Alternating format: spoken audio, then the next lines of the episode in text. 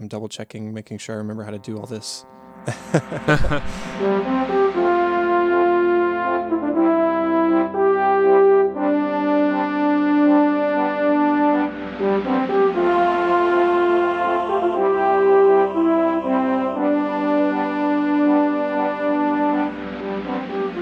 Okay, so I'll give you a chance to introduce yourself and all that kind of stuff, and I'll I'll have just a couple of introductory things to say since it is the first one back since uh, June. I don't I don't know the last time we recorded. To be honest, it's been Yeah. a long time. You know what? I kind of forgot that Emily Blunt was in this movie. oh yeah. Uh, I I don't know why. Uh, I I I think I pictured a different actress in my mind, Right. but it's Emily Blunt in all her glory. She's great. Yeah. Yeah. Well, and it was before she was a huge thing, so Yeah, this would have Um, been what two years before Edge of Tomorrow. Yeah. and I'm not saying that was necessarily her breakout, but uh, it was certainly a contributing factor. yeah. Yep. Yeah. Okay. I've seen Rise of Skywalker two more times, Yeah. and I've liked it more each time. Good. It's it's not like climbing and ranking, but it is climbing in opinion. So that's that's a good thing. yeah. Yeah. I feel like that's kind of a, our Josh and I's take on it too. Mhm. Um, I think we both we both agree that it's our least favorite of the sequel trilogy Mhm. for sure. Um, but we still like it, and it, it has grown definitely as we've seen it more, which is which is nice. Yeah, my, my first time out of the theater seeing it, I, I thought, you know, I liked it, but, and then I just had all these things that just kind of bothered me and irked me about it. And the overwhelming feeling over the days that passed was just sort of disappointment. And again, I still thought I liked it, but it was just like, man, man, I liked Last Jedi so much. And then you did this, you know, it was, it was just like a, a feeling of disappointment from JJ. But I, I, think I've reneged a little bit on, certain things. Yeah. I, I think that m- not everything was necessarily a teardown of The Last Jedi, and he did continue some things pretty nicely. But I- I'm just glad that my second and third watchings, it didn't like linger with me as much, which I think is fine. Um, yeah. Yeah, I mean, it was it, it was kind of it was tough for me too because I'm a big Rian Johnson fan and, and love the Last Jedi, and I Mhm. feel like the Last Jedi was a film that I could personally enjoy without caveat. Um, Right. Like I think it was a actually a great film, not just a great Star Wars movie. Right, right. Um, Same. And so yeah, so then I came into this and it's like it's kind of going back. It's taking me back to actually some of the prequel era films where I'm like, okay, like I enjoy this, but I have to recognize that there are some things here. Right. Yeah. I mean, both you and I were, were around the age of, you know, we were those kids who grew up watching Phantom Menace and all those, you know. Right? Uh, I was seven when that came out. I, I think we're close to the same age, right? Yeah, I was nine when Phantom. Menace Yeah, came I out, thought I thought it was, I thought we were pretty close. yeah. So yeah, I mean, I, I remember that episode of How I Met Your Mother where there's like a cutoff date for people who like the Ewoks versus don't like the Ewoks. It's like if you're born after a certain year or something like that. And I feel that's where we are with the prequel trilogy. yeah, for sure. okay, well, let's go ahead and transition into things. Yeah. I'm gonna leave some of that in because that's fun. So everybody, welcome back to Cinescope. uh, it's been a while. I don't feel like looking up how long it's been right now because I'll sort of disappoint myself. But the important thing is we are back, and we are back with Blaine. So uh, Blaine, how about you introduce yourself again? Tell us about yourself, all that kind of stuff to get us started. Yeah, well, I'm Blaine Grimes. I am the co-host of a Star Wars podcast called Home One Radio. We talk about Star Wars week in and week out all throughout the year. And we we're a Star Wars podcast that where the two hosts really enjoy Star Wars. So we don't enjoy tearing tearing Star Wars down. We're very much kindred spirits with Cinescope in the sense that we just like to celebrate the Star Wars movies. We like to celebrate movies and, and just enjoy things. So yeah, I feel like we're good kindred spirits there. But that's that's kind of where you can find my work and, and maybe where you've you've heard me from if you've heard me from anywhere else. Yeah, enjoying things. What a concept. Right. Crazy. well, one more quick Star Wars question, just while we're on the subject. yeah. I am wanting to get more into like reading the books. What's a good first Star Wars book to read to sort of expand my knowledge?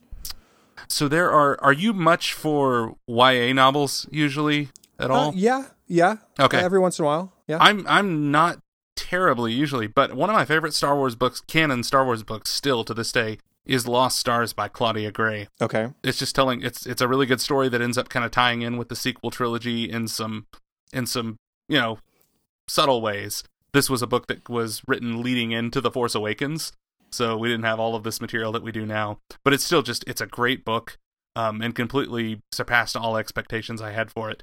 Um, that's written by Claudia Gray.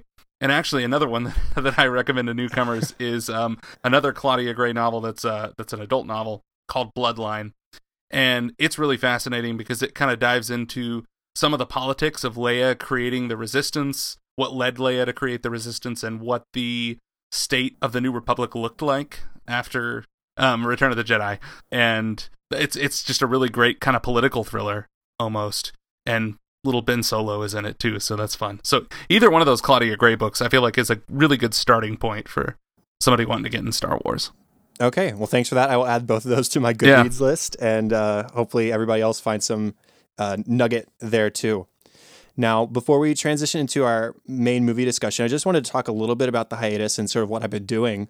Uh, hopefully, you've known what I've been doing because you've been following along. Uh, we had the Office podcast. It was called An American Workplace. And when I started that show with my friend Katie, I did not expect the sort of reaction that we would get for that show.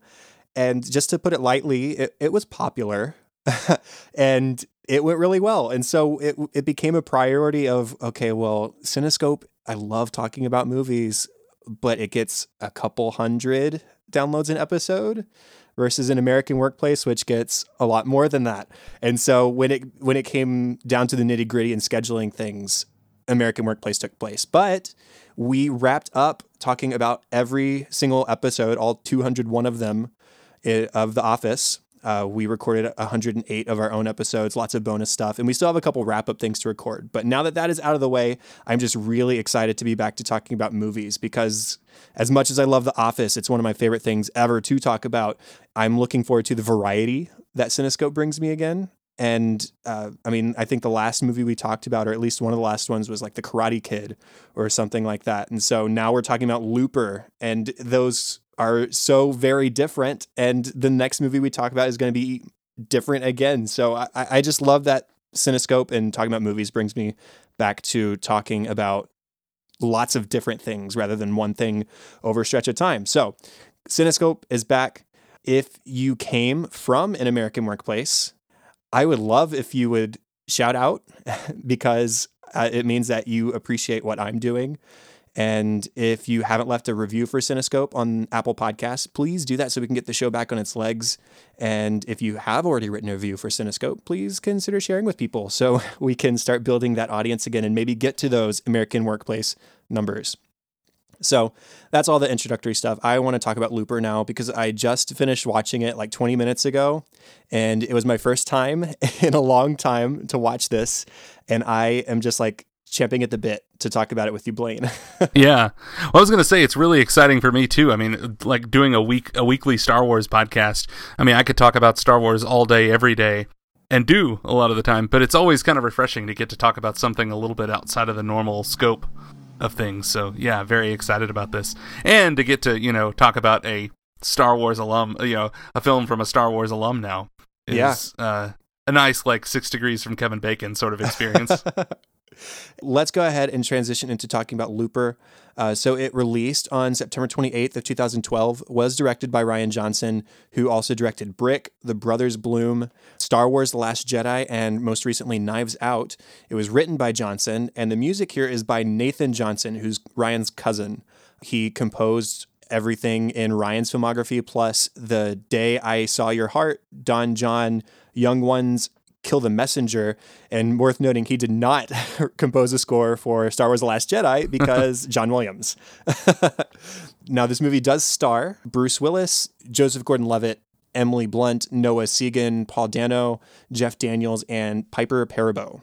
So, as we did in Days of Old, Blaine, what is your first experience with Looper that you remember at least? You know, I remember I went to go see this with a couple of friends. Uh, one of the friends was a was already a big Rian Johnson fan and was always telling me, "Oh, you've got to see Brick. Brick is the best. I love Brick. Everything was about Brick." And I this was my first Rian Johnson movie. Looper was going to the theater, kind of going in. I'd seen trailers and everything, but other than that, I was kind of going in cold as far as knowing any of uh, Rian Johnson's other other works. And I remember from the trailers it being marketed as a as a kind of a big action movie that starred Bruce Willis, obviously. And so they were really playing it up as an action movie, a time travel sci-fi action movie. Something that was kind of trying to mess with your mind, have a lot of big action set pieces, all of those things. And and so obviously, after seeing the movie, uh, Looper has some of those great action sequences, but it, in my mind, it's much more of an emotional journey and very character centered.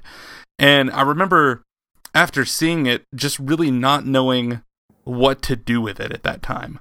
It wasn't that I disliked the movie, but I was just like, huh, that was not only different from what I expected, but that was just kind of different from things I've seen that are quote unquote similar. But somehow the movie worked its way inside my brain, and I I couldn't stop thinking about it. Wanted to see it again. I think I saw it one more time, maybe in theaters, and have seen it several times since then even up to present day. It's just one that I've wanted to revisit um, because it's one that that kind of latched itself on to me in a way. And then it was the it was sort of the basis for me wanting to go out and, and then finally explore uh, Rian Johnson's other films, which at that time were just um, Brick and the Brothers Bloom. So I was actually introduced to Rian Johnson through Looper and then worked back from there. And uh, much to my friend's delight, I did really like and still do really like Brick. In fact, Brick just as of not to date us terribly, but just as of recording in early 2020, just got a Kino Lorber Blu-ray release um, that I am really excited to dig into soon. It has some great special features. So yeah, this kind of made me. This is the movie that made me a, a a Rian Johnson fan, made him someone that I was just on the lookout for at that point in time. You know, I was I was the same way. I did not know who Rian Johnson was. Of course, t- 2012, I, I, I was still pretty early in college and I hadn't podcasted at all at that point. And so it, I, I hadn't like sort of entrenched myself in the movie theater like I have sort of done since then. And so I just wasn't as aware of various directors unless it was like Steven Spielberg uh, at that point, even though I, I was a big movie fan. And so I remember being on Twitter at the time and seeing people talking about, oh, Rian Johnson's new film, oh, Brick, all this kind of stuff. And I, I wasn't familiar with it. And I think what won me over in the marketing of this movie is what you were talking about. They, they sort of did brand it as more of a time travel movie.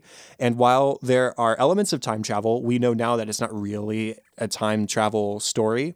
Uh, but that was the hook that got me in, anyways, because, you know, I, don't even have to like talk about Back to the Future on the show. Everybody knows. But that's that's what got me into the theater. So I do think I saw it in the theater. It was one of my favorites, if not my favorite from that year. And like I said, my intro to Rian Johnson as well. And it drove my interest. Like this film alone, I, I still haven't seen Brick or The Brothers Bloom, so that that Blu-ray sounds like a great opportunity to dive in. But Looper, like this one film is so good that I was jumping for joy when I saw that Rian Johnson was directing The Last Jedi. And thankfully that like super paid off. The Last Jedi is among my top two Star Wars films. I, I couldn't tell you a number one, but it's among the top two. and I just recently saw Knives Out as well, and that was great too. So, I mean, aside from this just being a great movie, this was my intro to one of our best current writers and directors in Rian Johnson. So, let, us talk about that amazing writing in the story. Uh, is, is there like concept stuff? Is there specific story stuff that really just sort of stands out to you in this? Well, so I remember recently listening to an interview with Rian Johnson uh, for Knives Out, actually. And for the life of me, I can't remember the specific interview or source. I, I tried to dig it back up, but I just couldn't find it, and I hate that because this is just such a great, great thing that this interviewer said. But uh, but in that interview, the the interviewer act was was talking with Rian Johnson and kind of asking him what what do you think is a Rian Johnson movie or something like that, and uh, the interviewer, you know, Rian asked the interviewer what what um, he thought a Rian Johnson film was. And the interviewer said something that I thought was really good. He said, A Rian Johnson movie is having a specific genre or mode of storytelling gently and lovingly interrogated. And I just thought that was such an astute observation. And I absolutely agree with that. But at the same time, I would like to add on top of that. So this is an and also sort of thing want to add to that formulation. I think not only is a Rian Johnson film one that's lovingly interrogating a familiar genre, but it also mines the tropes and story conventions of a genre and finds the humanity in them, finds the human in them. All mm-hmm. of Rian Johnson's films showcase humanity in all of its beauty, its compassion, its greed, its depravity, its virtues, its vices. And and to me that's what makes Rian Johnson movie so compelling. And so Looper then is fascinating because it takes the conventions and trappings of science fiction and time travel movies and makes it a story about selfishness and love and identity. And it does that while still being a, a like a time travel movie Mhm. of sorts. And so it still stays at home in its genre, even as it's kind of getting at maybe the essence of it or something. And so I think it makes, for me, it makes for a very uncanny viewing experience. And I think this is what I was kind of grappling with in a way I couldn't quite articulate when I saw the movie for the first time. But like, so Freud's notion of the uncanny is that the uncanny is this like experience we have when we encounter something that is familiar yet strange. And that's exactly what happens in Looper. Um, something presents itself as a science fiction film about time travel, and so in our minds, we're kind of set up to go, okay, I know how this works. I know what a, I know what a time travel movie looks like. I know the kinds of uh, tropes and, and conventions I'm expecting. But then it does things that we don't normally associate with the genre. So, like one, we'll talk about plenty of examples as we go through. But one example would be like Joe's decision to turn in his friend Seth. I remember that floored me in the theater when he just when he decides to give him up and you know not lose out on his money or anything like that because it's like you don't abandon your friend Right. sort of thing. We're just kind of conditioned to expect that in this kind of narrative. You expect the hero to just be smart enough or fast enough or a good enough fighter to be able to get out of whatever situation they're in and that's not what happens here. So it's things like that that, that really kind of uh, draw me to the storytelling that, that we see here in looper some of my favorite time travel elements that he did bring to the table here uh, that are sort of turned on their head. Like, think of Back to the Future. The whole point is trying to avoid altering the future. Whereas here, they alter the future to like communicate with each other by writing on their arms. Yeah. You know, it's like such a weird thing. Self mutilation for the point of communication with the future. Like, it, it's a weird concept, but it works so well. They play with time in a couple of weird ways too. Like the very first time we're introduced to old Joe, Bruce's character, is when he escapes from having his loop closed. And then immediately after that whole sequence, we see the same scene again, except we see how it was uh, supposed to play out. And we see the sort of creation of Bruce Willis Joe. And it's just this really great way of saying, okay, like this is what happened. Oh, but this is what could have happened. And this what sort of did happen. And then it brings them all together at a head as we're sort of exploring these characters and their minds are being altered. And it, it's just such a fascinating way of turning the genre on its head. Yeah, I remember reading an interview where Rian Johnson talked about the way he structured that narrative and how initially I think he he had it written or he was toying with the idea of doing something that was kind of that was chronological where you see old Joe or you see Joe grow into old Joe and then come back. But he he flipped that um so that because he said that if you if you did it the other way around then old Joe sort of becomes the the de facto protagonist and that's not what he wanted to do with the story. That's really fascinating. Yeah, that's just like another one of those deliberate things where where I think Rian Johnson just puts his characters at the heart of his story, um, and he's trying to do something with character, um, not just with cool narrative devices. Even though there's plenty of that stuff in there. I also think it's really interesting that this movie has it's it's sort of a cynical view of the future. Uh, you've got this like really fascinating juxtaposition of the extreme poverty on the streets. There's violence. There's a kid who gets shot in the back because he is stealing something because clearly he needs to steal in order to like provide for himself or to eat or whatever. And it's just like, oh, well, you stole my stuff, so you're getting shot in the back.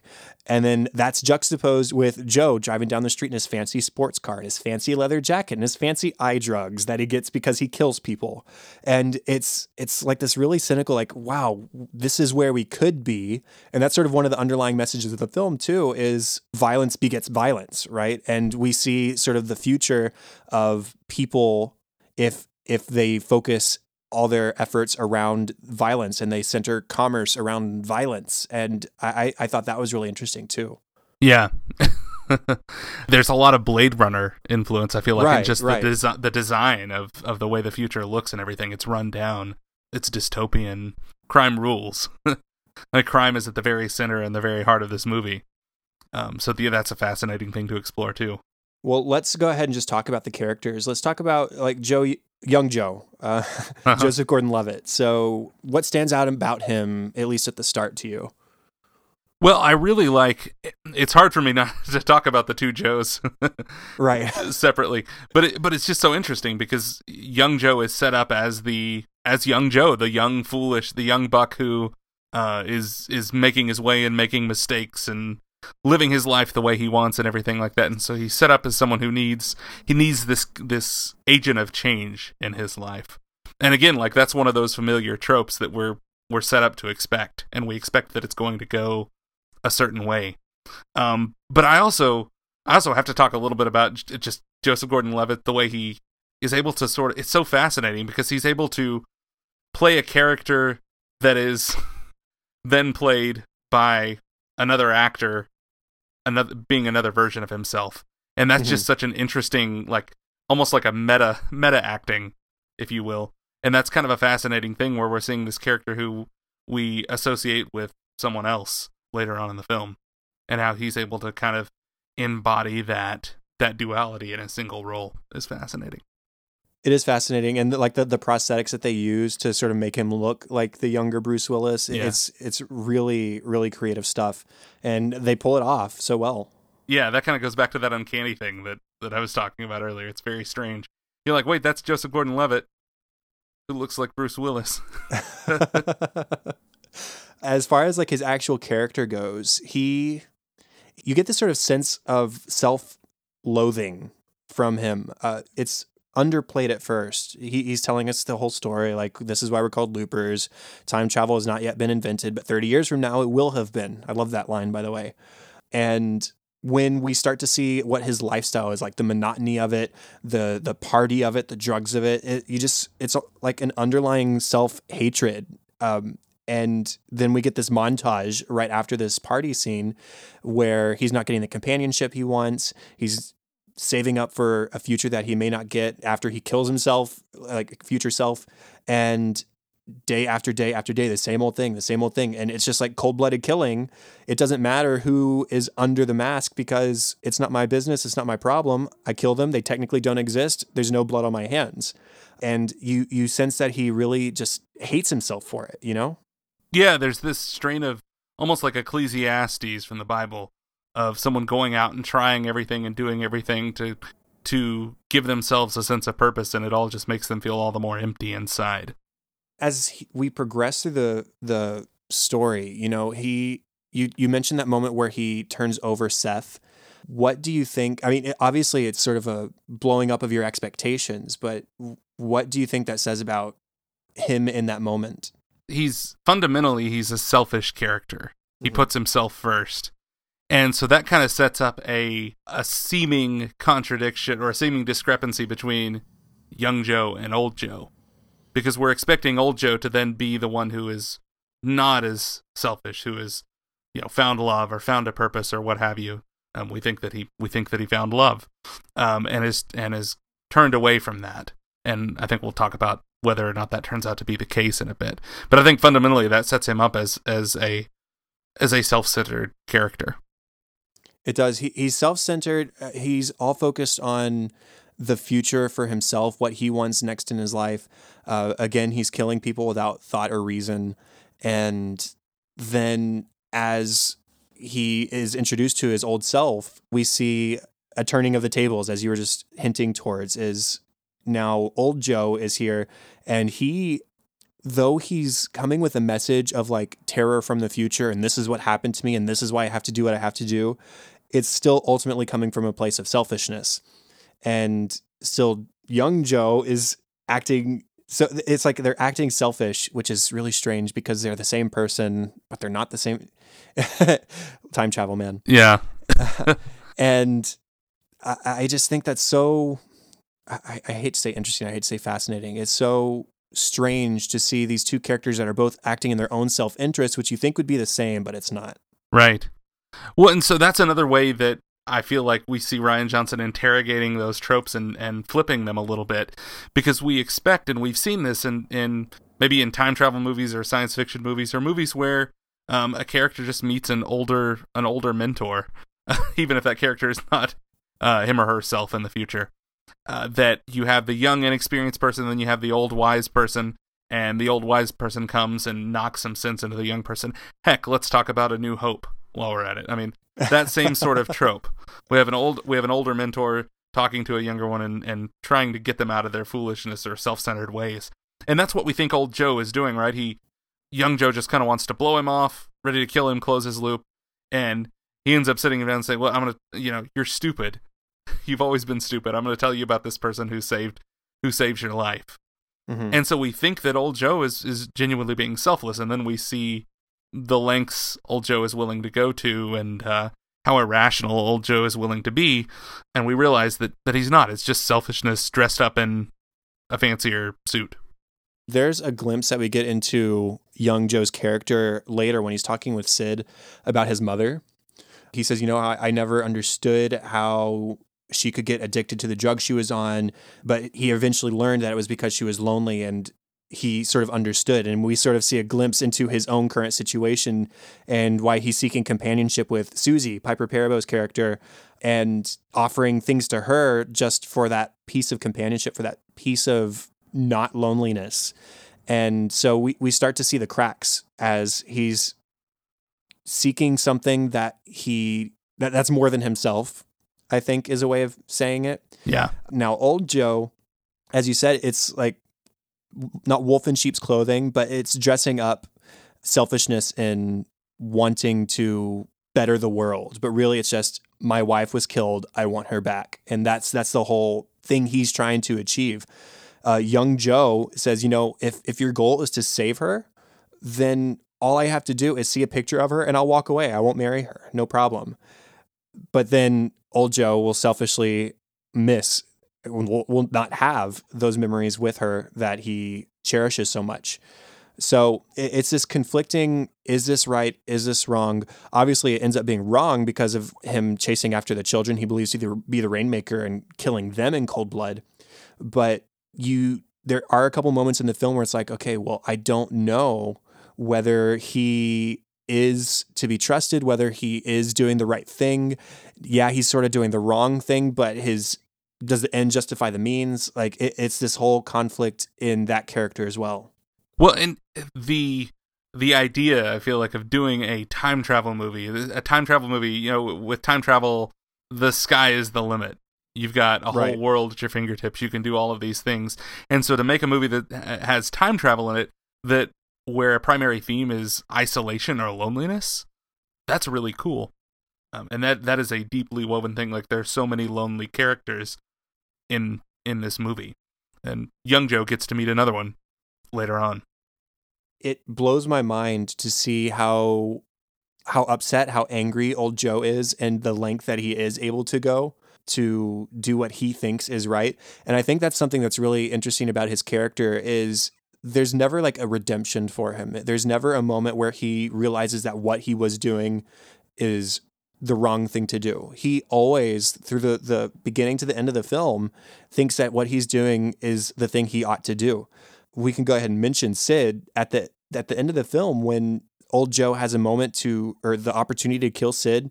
Cid saves his life once and then he chooses not to kill him twice and still old joe stands up and is like okay this is the kid who's going to be the rainmaker. I still have to stop him because he exists. Eh, he's just so blinded by hatred so blinded by grief at the loss of his wife that he just fails to see even the possible hint of goodness.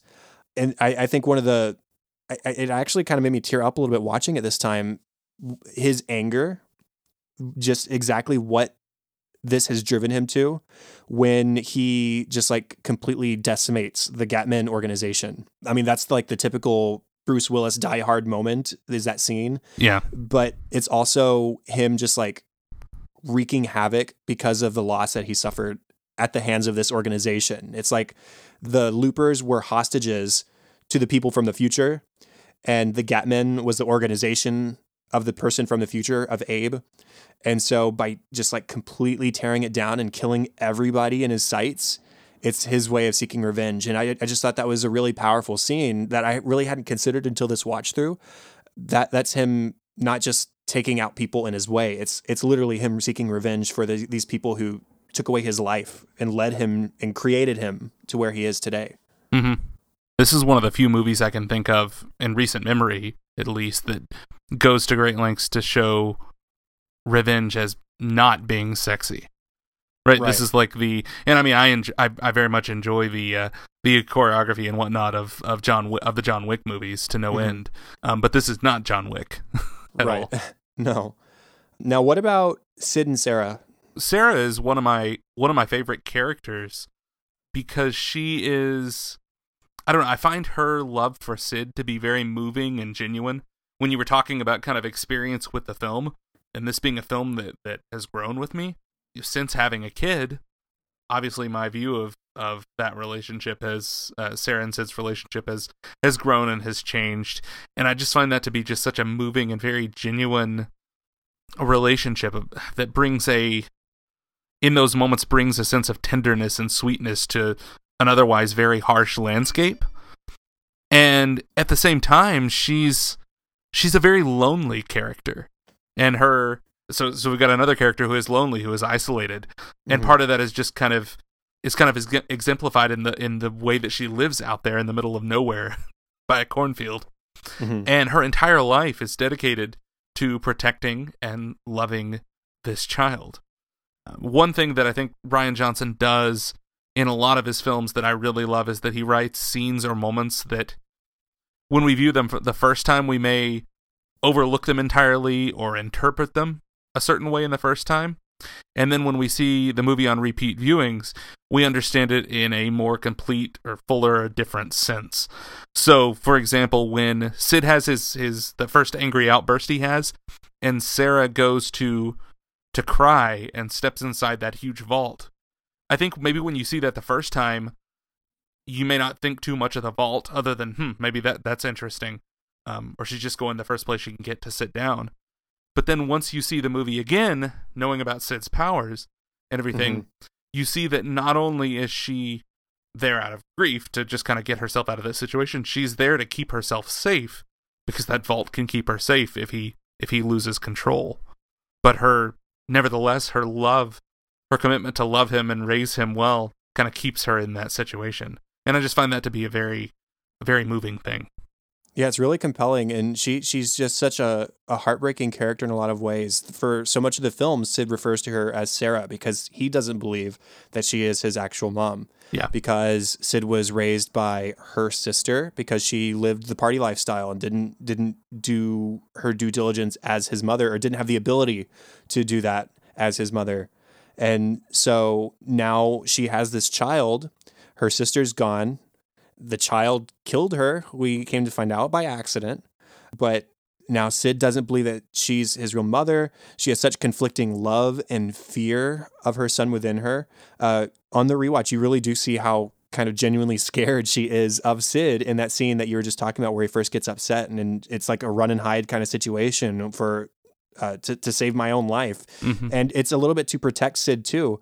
Uh, we see that Cid has almost this, I wouldn't call it post traumatic stress, but he remembers the death of his his aunt it turns out who he believes to be his mom and he blames himself for that he he says i wasn't strong enough i couldn't protect her and it's he's just such a smart kind child and I mean, there, there's so much depth to those two characters and so much heartbreak to those two characters too because of the situation they find themselves in and the situation that it turns out old Joe is trying to prevent from happening in the future. And we see by all evidence, this kid is exactly the person that Bruce Willis believes him to be.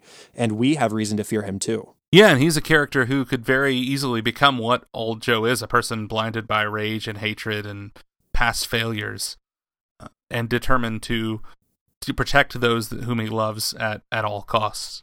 And that's the there are no like clean clear cut answers here. Again, like we talk about like there are some things that very very obviously that old Joe does that are terrible and horrible and wrong. But there are times where we can't say that his his I don't know, his ultimate concern that the child may become still become the rainmaker or something like that. We can't say for sure whether that is a wrong conclusion. And so we're left sort of this in this very conflicted state, I feel. We're, placed uh, in a spot of tension where we have compassion for this kid. We don't want to see this kid killed, and yet we, yeah, we we like the mother are, are in a spot where we can fear what this child could become. I'm always drawn to children characters who are forced to grow up sooner than they should. And that that's definitely the case for this kid. He has this huge weight on his shoulders because what he I mean, he killed his own mother or his aunt, whether he knows that or not. He he blames himself. And then he feels the responsibility to protect Sarah as well and then, whenever he does have those instances where he is about to explode and is about to cause damage and is striking fear in people, he feels remorse for it too. Mm-hmm. That first scene uh, after Sarah has gone and hid, and she comes back later, she she just comes to comfort Cid because, hey, yes, you scared me. Yes, I had to go protect myself and protect you from doing something that was going to affect you but I'm still your mother and I'm still here to look after you and to comfort you. And the way he just sort of cuddles up to her and says, I'm sorry, is it's so sweet to, to see this kid who knows that he lost control and feels remorse for it. And we see it again later when the Gat Man, Jesse, comes to take young Joe and to see Cid get startled down the stairs and start to fall and Joe goes to protect Cid. And Sarah starts to run too, and we think, oh, the mother's going to go and try and catch her son from the stairs. But no, she's trying to get Joe out of the way because she knows what's about to happen. And Joe has this moment of freaking out, you know, like this kid really is exactly who my future self says he is, and we do have to stop him. We do we cannot let this person become who he is destined to be. And he comes across Cid in the cane fields and he's covered in blood and he's on the verge of tears and he feels so sorry for what happened and that's just such that's not what you expect from a monster mm. it's very very touching and like i said that's one of the few instances in the film maybe the only instance in the film where we see a, an actual functional relationship. Uh, aside from maybe old joe and his and his wife before she dies but we see an actual functional relationship that's not hollow. All of the other relationships um you know, young Joe with uh, Piper Perabo's character, even Joe with Sarah, I feel like to a certain extent, like I don't necessarily interpret their um, their love scene as something that's just born out of an intense closeness as much as it is just uh, two lonely people being together and trying to trying to create that closeness. Right. Instead of being born out of closeness, it's born out of loneliness. Right. Like it's like these people are both experiencing that just complete isolation from the world around them in completely different settings, by the way. Joe is surrounded by people and he's partying and doing drugs every night.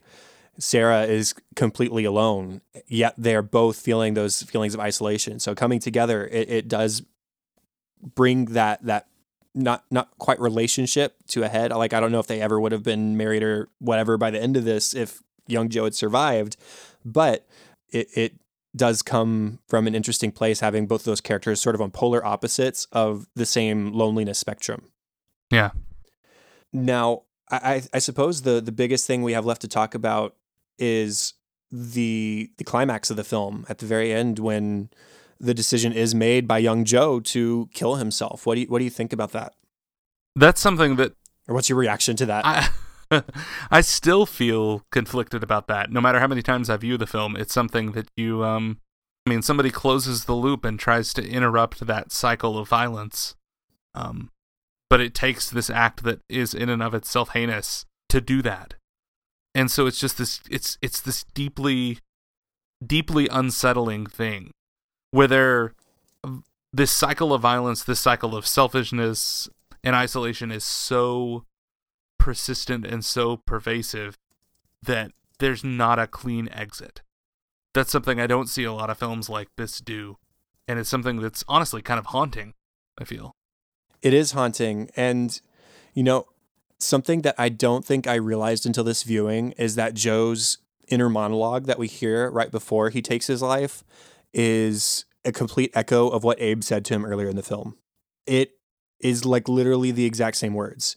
He said, I saw the future, I saw the path that led you down to bad. And so I closed it, I changed it. Mm-hmm. Um, and I, I just don't think I clicked that had clicked with me until this viewing And that's what I think is really interesting about it too is that we saw that what Abe did with young Joe is that he saw him as a savior. He says, I saw you in this lifestyle. I saw where you were heading. And so I put a gun in your hand. I gave you something that was yours and I saved you from it. I put you on the good path. But then we see what would have happened had he actually closed his loop. He would have used all of his money on drugs. He would have almost killed himself. He becomes like a hitman. And it, it just almost completely ruins his life until he meets his wife. But even that is ruined by this whole time travel thing and the closing of the loop when his wife is killed incidentally in that moment. So we saw that what Abe saw as an act of being a savior ultimately did not end up being that. And so with young Joe echoing Abe's words in taking his life to save Cid in this moment, we have seen that promise before and it didn't turn out the way the promiser intended. And so we we don't know that Cid is ultimately going to not become the rainmaker because of Joe's actions here. And so I think that that doubt is really interesting at the same time that it introduces the hope that he might not become the rainmaker because of Joe's actions. Yeah, and having that having that loving presence there of his mother again like you said is not a is not a guarantee. We've seen characters in this movie like old joe where they have a loving presence in their life and when that's taken away or when it doesn't work out the way they think it's going to then things still happen the way that they were going to in, in the beginning. But i like that it doesn't as difficult as it is and, and haunting and unsettling and all of that as it is i love that it doesn't give us that clean answer it gives us a glimmer of hope. It does. Now, aside from like themes and like deeper stuff that I want to talk about when we get to that, are there any other characters that you wanted to mention or say anything about? I think I do want to talk a little bit more about that scene where uh, Joe and old Joe are talking about in the diner, because that's such a great scene, and it's another one of those instances of of Rian Johnson sort of playing with tropes that we're used to. So when you got the uh, the old wise character and the young foolish character together, I love. I my favorite thing is Joe's line, old Joe's line about not wanting to talk about time travel and having to diagram with straws, being there all day and having to draw diagrams with straws. I th- I, that's great too. Because I feel like so many time travel movies love monologues and expositions about how time travel works and how you can undo the space time continuum and all that. And again, this movie just completely, not completely, but it, it mostly sidesteps that in favor of focusing more deeply on its characters. And so it's the kind of thing where I feel like Rian Johnson assumes a, a, a an intelligent viewer. He never insults the intelligent intelligence of his audience. This I don't know. I feel like almost like this exchange between Joe and old Joe uh, feels like Johnson saying to the viewer, you know, hey, you've seen enough of these movies. You know how it works. Let's let's do this. And then we have the un- the unseating of our expectations there. But I do love that it kind of pushes those things to the uh, to the foreground or the, or the background, not the foreground. Hmm. Even doing the thing like with the the first time we hear about TK is just in a billboard or something like that, and it's mentioned in voiceover. Um, and again, that's just kind of foreshadowing the the huge role that it's going to end up playing in the film. But that diner scene is just fantastic. Right. Abe has a similar line earlier, actually, uh, where he says, you know, this time travel crap, it just kind of fries your brain like an egg. Yeah. and it, it, does if you try to get too deep into it. And the thing about time travel movies is there's not a single one that doesn't have plot holes. Right. And when you try and like dig yourself out of that hole by just over explaining things, it, it doesn't help you at all. So I just like Looper's I, I like Looper's introduction to time travel because it's just like time travel exists, it's created, and it's immediately outlawed. And that's all we need to know about it. Yeah. it's used for illegal things. They send people back in time, and that's that. Mm-hmm. Anyways, one more Abe line that I did want to mention, just because it makes me laugh, is the, the whole exchange where, you know, young Joe wants to learn French because he's going to go to France after he closes his loop and live out his life there. And Abe's having this argument with him. You said you should go to Shanghai. You should go to China. uh, and he says, "I'm from the future. You should go to China. Like, trust me, I've been there. I know what happens." Yeah. that's so funny. Yeah, he's get, it's like Biff getting the the almanac there. Right. He doesn't want to take it. Well, before we get to the, the the really heavy hitting stuff, and I feel like we've already touched on some of it too, but uh, do you have anything to say about Nathan Johnson's score for this? And I I, I do want to say before I hand over the reins, having just seen Knives Out recently, and it being the only Nathan Johnson score I'm familiar with aside from Looper, I hear so much of his character in both of them, but he services both genres so well. Yeah. We we I think we kind of joked about Nathan John or you mentioned Nathan Johnson being the the composer for Johnson's other films except for Star Wars obviously. Right. and I'm really hoping that if the again not to date us too much, but if Rian Johnson gets to come back and make some more Star Wars movies as we've been told, that Johnson will get to work on one. That'd be great. I think that'd be a great thing because I love Yeah. the collaboration and I'm re- I really really adore this score in this film. I think it builds upon the work especially that that he did in Brick and Nathan Johnson in this in this score for this score used a lot of found sound to create the Mhm. score. So he actually went to New Orleans and he recorded sounds. He'd record like parades on the street, industrial fans, just anything he heard. And I think he's I was reading in an interview he said he took a lot of inspiration in doing that from Ben Burtt, the famous sound Mhm. designer from Star Wars. So there's there's Right. another Star Wars connection in there. But then he also used those sounds, those found sounds that he that he was able to to get and record to kind of create instruments, if you will. And he he worked with Ryan Lott of the uh, of the band Son Lux, which is a really awesome. I, I love Son Lux, and that's a great collaboration. And and he turned those found sounds into kind of instruments, and those are layered into the score. And again, that's another one of those things that makes this this thing just feel very unsettling from start to finish. Um, when you hear some instruments that you can recognize, and then you hear this sound that you don't know where it comes from, and it doesn't even sound like something in the natural world because we're just so unused to having those kinds of sounds in our movies, um, and it, make, it does make it feel very unfamiliar, very uncanny, like I talked about earlier. So I really like that. It's yeah, and it's it's it's fitting. I don't feel like we've seen a lot of time travel movies where the score is so n- natural, so rhythmic, and less Mhm. orchestral. And I feel like that's a nice touch. Oh yeah, that that completely. It you know, it's funny you talk about found sounds and all that kind of stuff because it reminds me a lot of Dave Porter's score for Breaking Bad was composed using just like laboratory instruments or laboratory devices or something Mhm. like that. that. That's what it reminded me of was just the the Breaking Bad mentality. I don't know. That's the, that's what came to mind. And so you talking about found sounds, uh, you hear that, you hear the industrial quality. I literally put that in the notes without having known that. I said it sounds like they pick things up off the street and turn them into musical instruments. Yeah. And it, it just sort of causes it creates this sort of midway between the present and the future. You know, you, you get the you get some of the the brassy orchestral stuff in the score every once in a while, but a lot of it is rhythmic and a lot of it is industrial. So I really like that aspect of it too. But I do like that it's also sort of tender when it needs to be. A scene that came, comes to mind is when Sarah is talking with Joe after their their love scene about how she abandoned Cid when she was a young mom. There's this like heartbreaking piano, and it actually reminded me a lot of Zimmer's Time from Inception Mm, and in the same sense that that piece had this sort of like the inevitability of time factor to it it it gave me a sense of the inevitability of well i mean same thing i guess inevitability of time like what will pass will pass cause and effect is Cid on this predestined path to become the rainmaker it you don't know but that that sort of tension and hope and yet dread all at the same time are in that piano. And I, I think that's really well done on Johnson's part. yeah. Well, let's talk about some themes, some deeper stuff, some relevance. Um, I, I do want to, I'll start this one off if you don't mind. Yeah.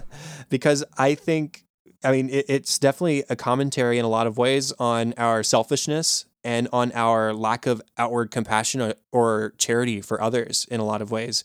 The loopers don't care who they're killing until it's them.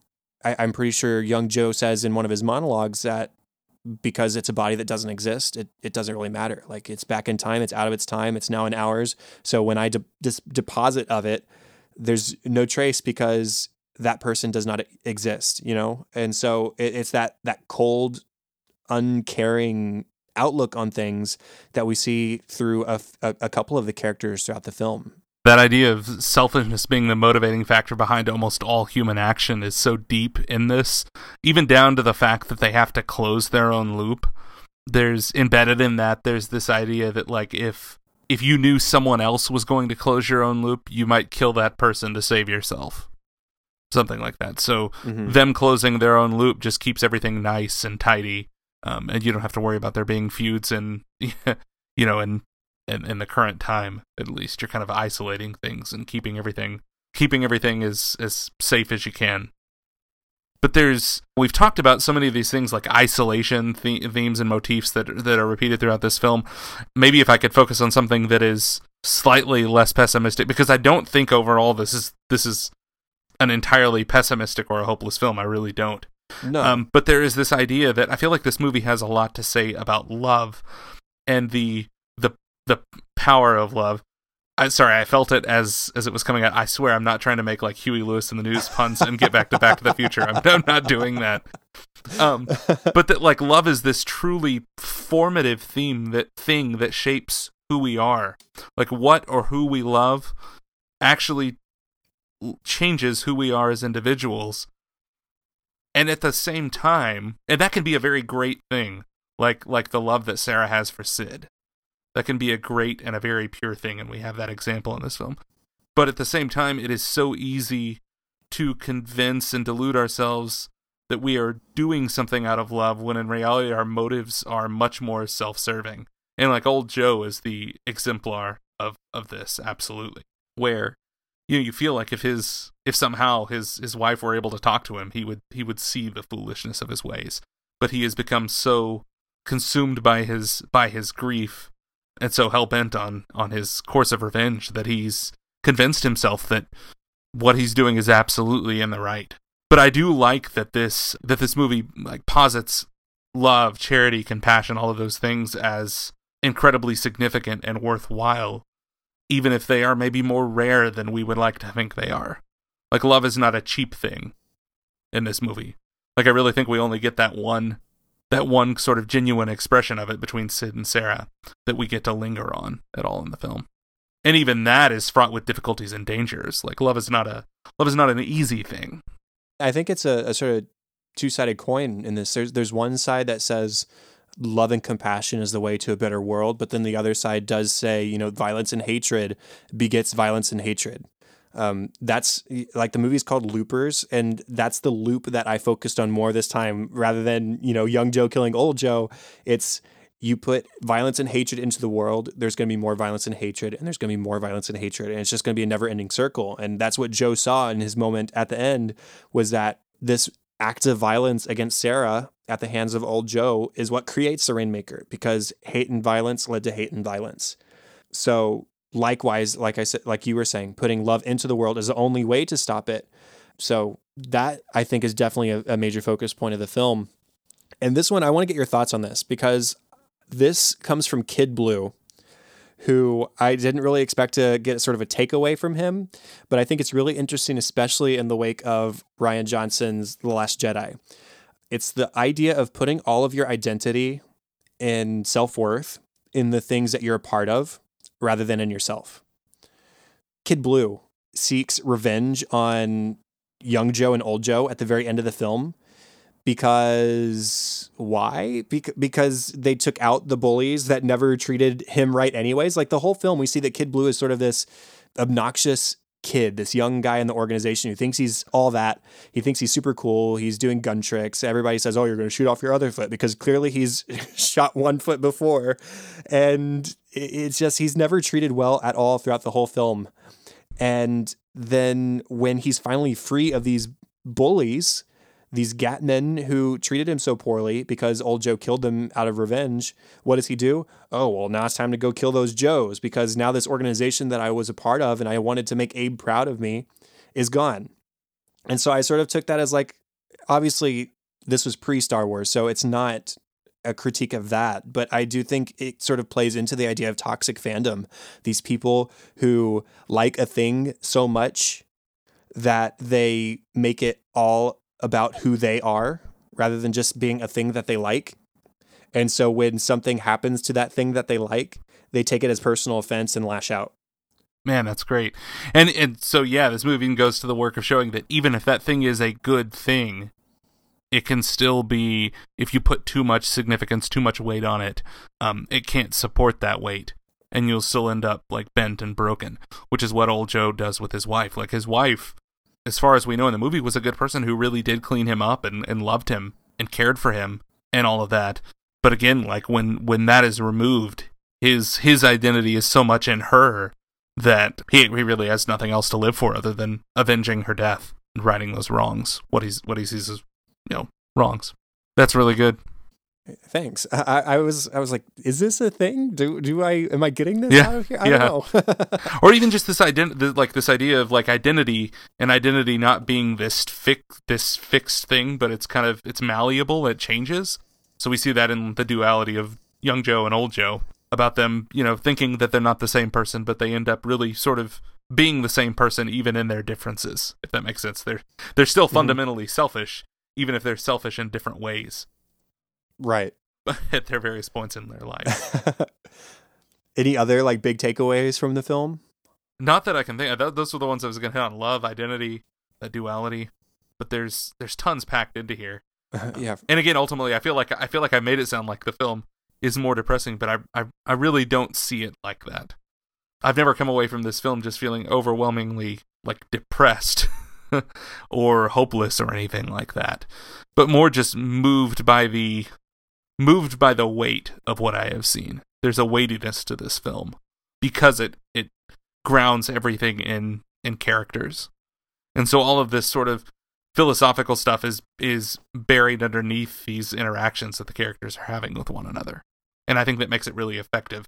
It's probably what makes it what makes it um I don't know, more memorable in in my mind. Right? It's it's different than just having a bunch of exposition or a bunch of monologues about the nature of love or things like that. Um, it's kind of buried into the narrative structure itself. I never walked away from this film depressed either. I, I do think that the the ultimate message is one of hope. Is that even though it, it's sort of again to draw the comparison to Inception, at the end of Inception, the top maybe topples. You don't know. It, it's ambiguous, and so I like that the movie, the ending of this movie, is ambiguous as well. Yes, this guy was probably destined. This kid was probably destined to be the rainmaker, but as of this moment, he's a little boy being comforted by his mother because he was scared. And with that continued guidance from his mother at his side as he gets older, hopefully he won't become the rainmaker. And now that possibility is there because of Joe's actions. And so I, I do ultimately see that as a, a message of hope is give people the chance Hmm. to love, be give people the chance to do good and to be good. Yeah. So I, I agree with you. This is not a cynical movie. Uh, it, it does present maybe an, a, a a cynical idea of the future, but then if that's the case, then it's sort of like the Matrix, and young Joe is breaking out of it. You know, it, it's it's him saying, "I don't have to live my life by these people's rules anymore." Yeah. Any closing thoughts on the movie or on Rian Johnson? I will just mention one more thing that I that I really like. That's uh, somewhat trivial, but I, there are a couple of shots of uh, cups of coffee and cream in coffee, hmm and there's just something aesthetically so pleasing about that. But at the same time, I, I, I genuinely do think that there's something about those shots in there that kind of speaks to the amorphous nature of all that's going on in here and how everything is um, sort of cloudy and indeterminate and all of that. But I don't know. There's just something about those coffee shots I, I think about like pretty much every time. I don't have cream in coffee very often, but if I do, Oh, I don't either. but if I do, I think about that, or I think about getting cream even if I don't because of because of Looper. So there you go. I, I most I mean as as much as I love this movie, I do love this movie so much. I I am very thankful for introducing Rian Johnson to me. And now I'm now that I've seen Looper again, it's the first time I've watched it in a couple years for some reason, but it, it's been one of my favorites for a while. And I've seen The Last Jedi and I did rewatch The Last Jedi and I just watched Knives Out, and I'm just so excited to tackle anything that Rian Johnson puts his hands on, whether that is another Star Wars trilogy, like please, Yeah. that would be so great, um, or it's just another standalone film, or maybe even a sequel to Knives Out, as it seems that we might be getting. Who knows? I am so excited for Rian Johnson's future, and I'm so excited that I think he's still relatively youngish, so he's he's going to be making films for a while. I hope. Yeah. Yeah, Rian Johnson's one of our, our greatest right now. Yeah. Well, I think that's the end of this episode of Cinescope. This was episode 79. Thank you, Blaine, for talking with me. You know, we we normally do the the Brad Bird movies. That's right. and for some reason when I was planning, okay, what would what do I want to talk about? Who do I want to invite for the relaunch of Cinescope? I was like, oh well, I want to see Knives Out, and we can talk about Knives Out. Spoilers, we're going to talk about Knives Out. oh, what pairs well with Knives Out? Looper, another Rian Johnson. And for some reason, when I thought Rian Johnson, I was like, okay, I got to talk with Blaine about this. And so I'm so glad that you were so eager to jump back in the recording chair with me. I was so genuine. I mean, genuinely, just very excited. Uh, I think I shouted something like "Oh yay" or something like that when I when I read the message. Um, because I've been dying to talk about both of these films, and uh, yeah, it's great. Maybe we started a new tradition now. We have Brad Bird and Rian Johnson. Oh, it works for me. well, uh, contact for this show, uh, facebook.com slash cinescope podcast. And you can also tweet the show at cinescope pod on Twitter. Uh, please go over to Apple Podcasts. Consider dropping us a rating, at least a rating. A, a review is even better. And so is that subscribe button. We would really appreciate it. And that helps the show to gain popularity so that it gains visibility. And that's what we want is a nice big audience to grow our film loving discussions. Uh, you can also email the show if you have feedback or ideas. That email address is thecinescopepodcast at gmail.com. Now, Blaine, you already talked a little bit about it, but where can we find you online? You can find Home One Radio, the podcast, just anywhere you can find podcasts, Home One Radio, and then you can find me on Twitter at Home One Blaine. And yeah, I'm usually talking about Rian Johnson or Star Wars. So there you go. and I'm excited to talk Star Wars with you soon. Uh, I don't know if this is supposed to be secret. No, no, not it, at all. I, have I've been on Home One Radio a few times at this point to talk about Star Wars music every time. Yep. And so I'm really excited to go on and talk about the music from The Rise of Skywalker uh, next week. So everybody check out Home One Radio always, but especially keep an eye out for that episode yeah. where I'll be popping over.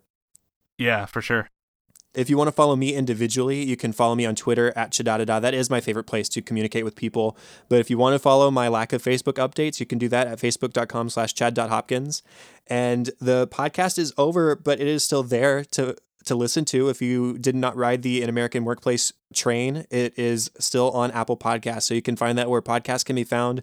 You can find our website at workplacepodcast.com. And show notes for this show, contact information, if you missed any of it, can be found at thecinescopepodcast.com. So thanks, Blaine, once again. I always love talking movies with you. I look forward to our next one. And I am just glad to be back with Cinescope. Yeah, thanks. Can't wait. Okay, thank you, everybody. Have fun and celebrate movies.